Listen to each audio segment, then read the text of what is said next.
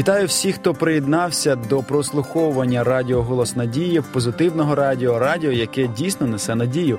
І в ефірі програми «Дває одне життя». Мене звати Кирило Андрієв, я її ведучий, а також у нас в гостях Криса Степаніна, Кузьменко, психолог. Вітаю вас. Добрий день. Криса Степаніна, ми з вами сьогодні продовжуємо тему, яку зачепили минулого разу. Ми говорили про явище алкоголізму, про залежних і співзалежних людей. І те, що ви обмалювали ту картину, яка, можливо, комусь вже відома по власному прикладу, комусь по прикладу сусідів чи друзів чи рідних, а хтось просто от теоретично настільки, я думаю, був вражений, що виникає наступне запитання.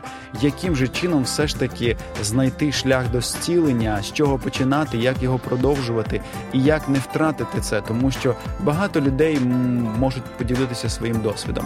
Закодувався, як ви сказали в минулій програмі, кинув пити на якийсь час, а потім все знову повернулося. Чи існують такі методи зцілення від цієї хвороби, не побоюсь цього слова, які є надійними і на все життя? Конечно, существует, но для этого нужно желание самого человека. Нам нужно понять, вот как созависимым, вообще-то большинство людей, мы созависимы от поведения других людей обычно.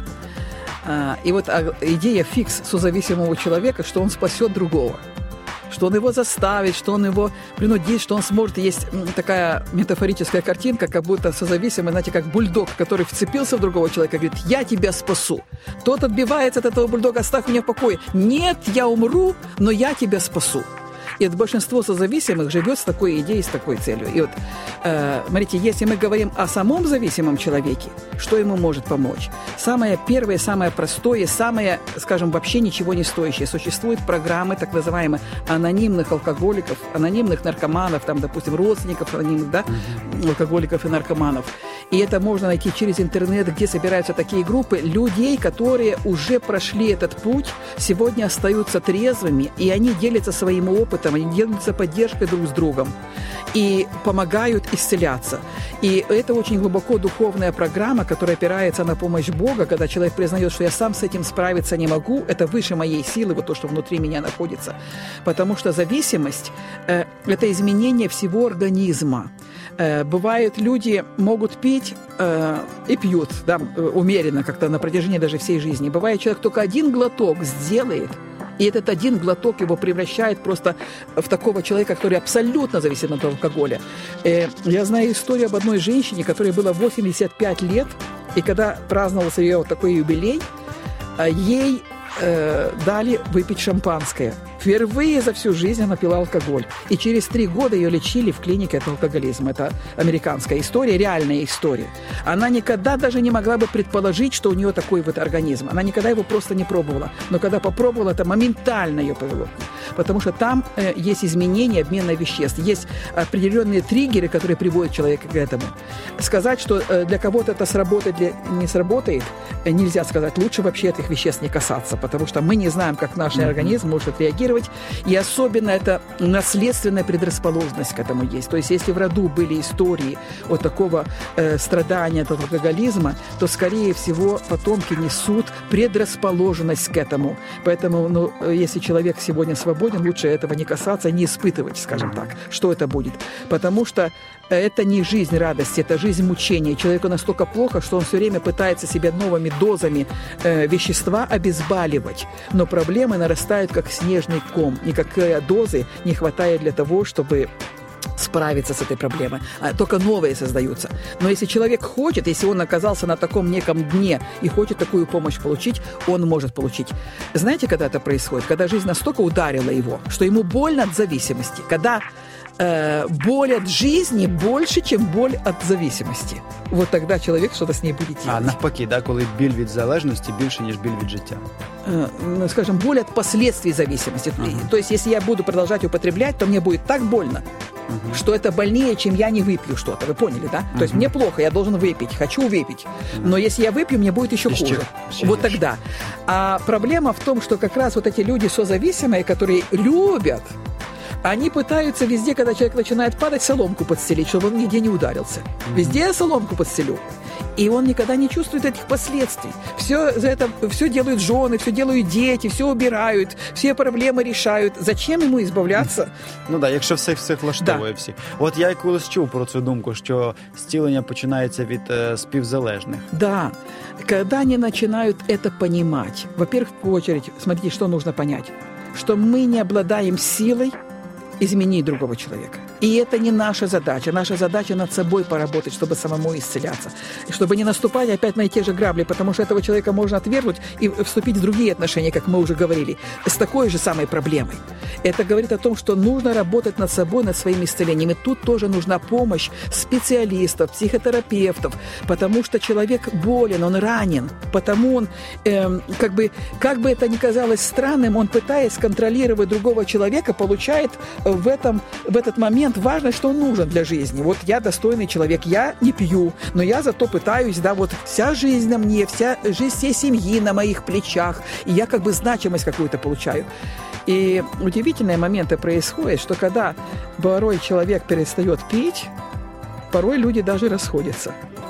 Созависимый, который вся жизнь была нацелена на то, чтобы контролировать зависимого и спасать его, он оказывается не удел, некого спасать, человек уже не пьет. И это реальные истории. И это говорит о том, что созависимый тоже очень глубоко болен человек.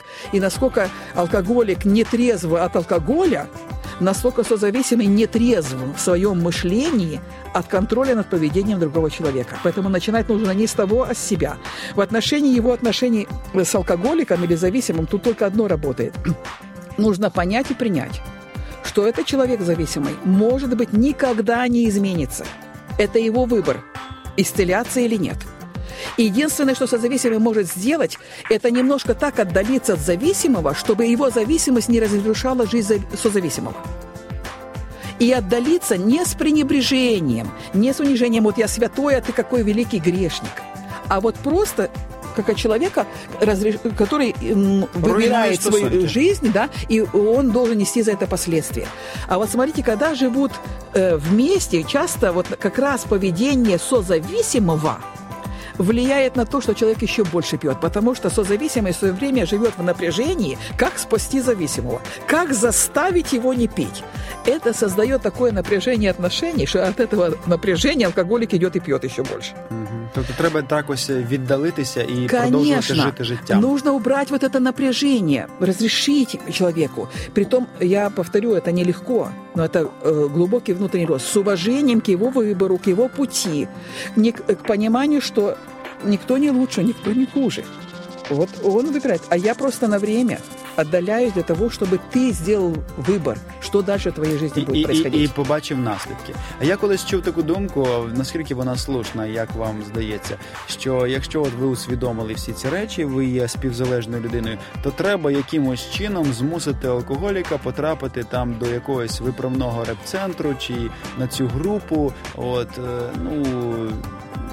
навіть не шукаючи або як, не чекаючи його, можливо, вибору, не його якогось рішення, а просто поговорити з ними, сказати, що або ти їдеш туди, або якби все. Все? Це що? Все, наприклад, це стосунки зруйновані, будеш жити окремо, якось так. Это тоже, тогда человеку разрешается нести последствия его выбора. И в данном случае человек имеет право созависимое, так сказать. И, кстати, многие стали выздоравливать после этого. Когда, вот это как раз то деление, о котором мы говорим. И существует такая фраза «терапевтический разъезд», даже временный. Когда либо ты меняешь свою жизнь, потому что то, как ты живешь, разрушает меня. И я к тебе претензий не имею, я тебя не унижаю, я просто спасаю свою жизнь, чуть-чуть отдаляясь от тебя. И, кстати, есть много-много таких случаев, когда, сделав вот такое решение, но если это говорится, его нужно исполнить. Нужно не просто, когда мы просто говорим, ничего не выполняем, мы еще больше заводим человека в еще большую наглость, потому что эти слова не исполняются. Нужно обдуманно сделать, иметь такую поддержку других людей, которые этот путь прошли, которые действительно помогут нам осуществить задумку, необдуманное. И есть очень много случаев, я повторю, очень много, когда это способствовало тому, что зависимый действительно начинал что-то с собой делать.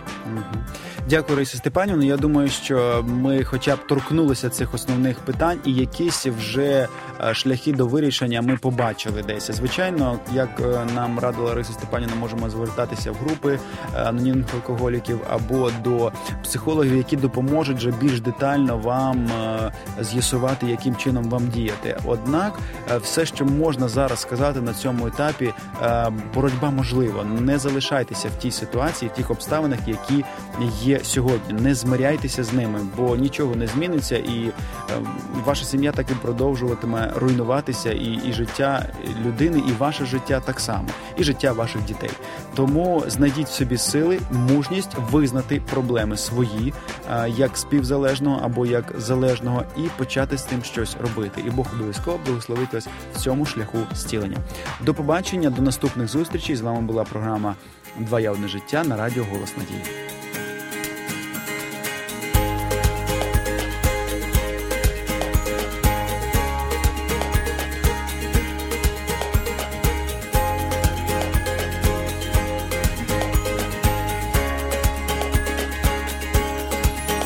Це наш світ і я, ми як небо і земля, обрій мрії.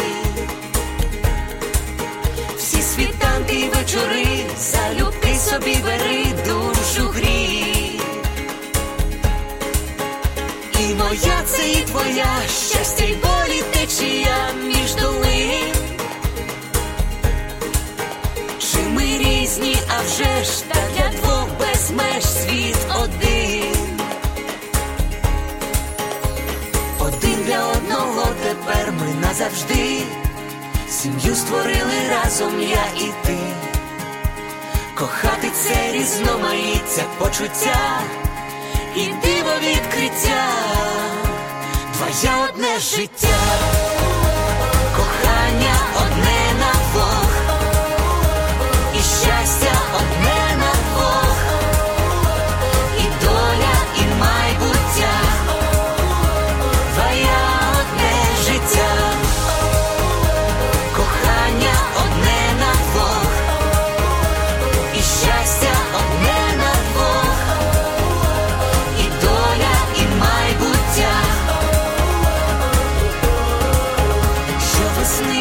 Всім в небі блискавка та грім, але вмить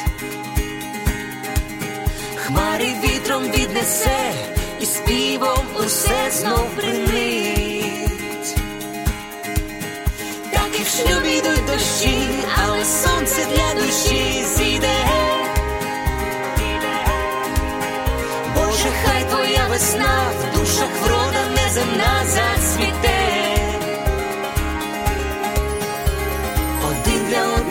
Тепер ми назавжди, сім'ю створили разом я і ти.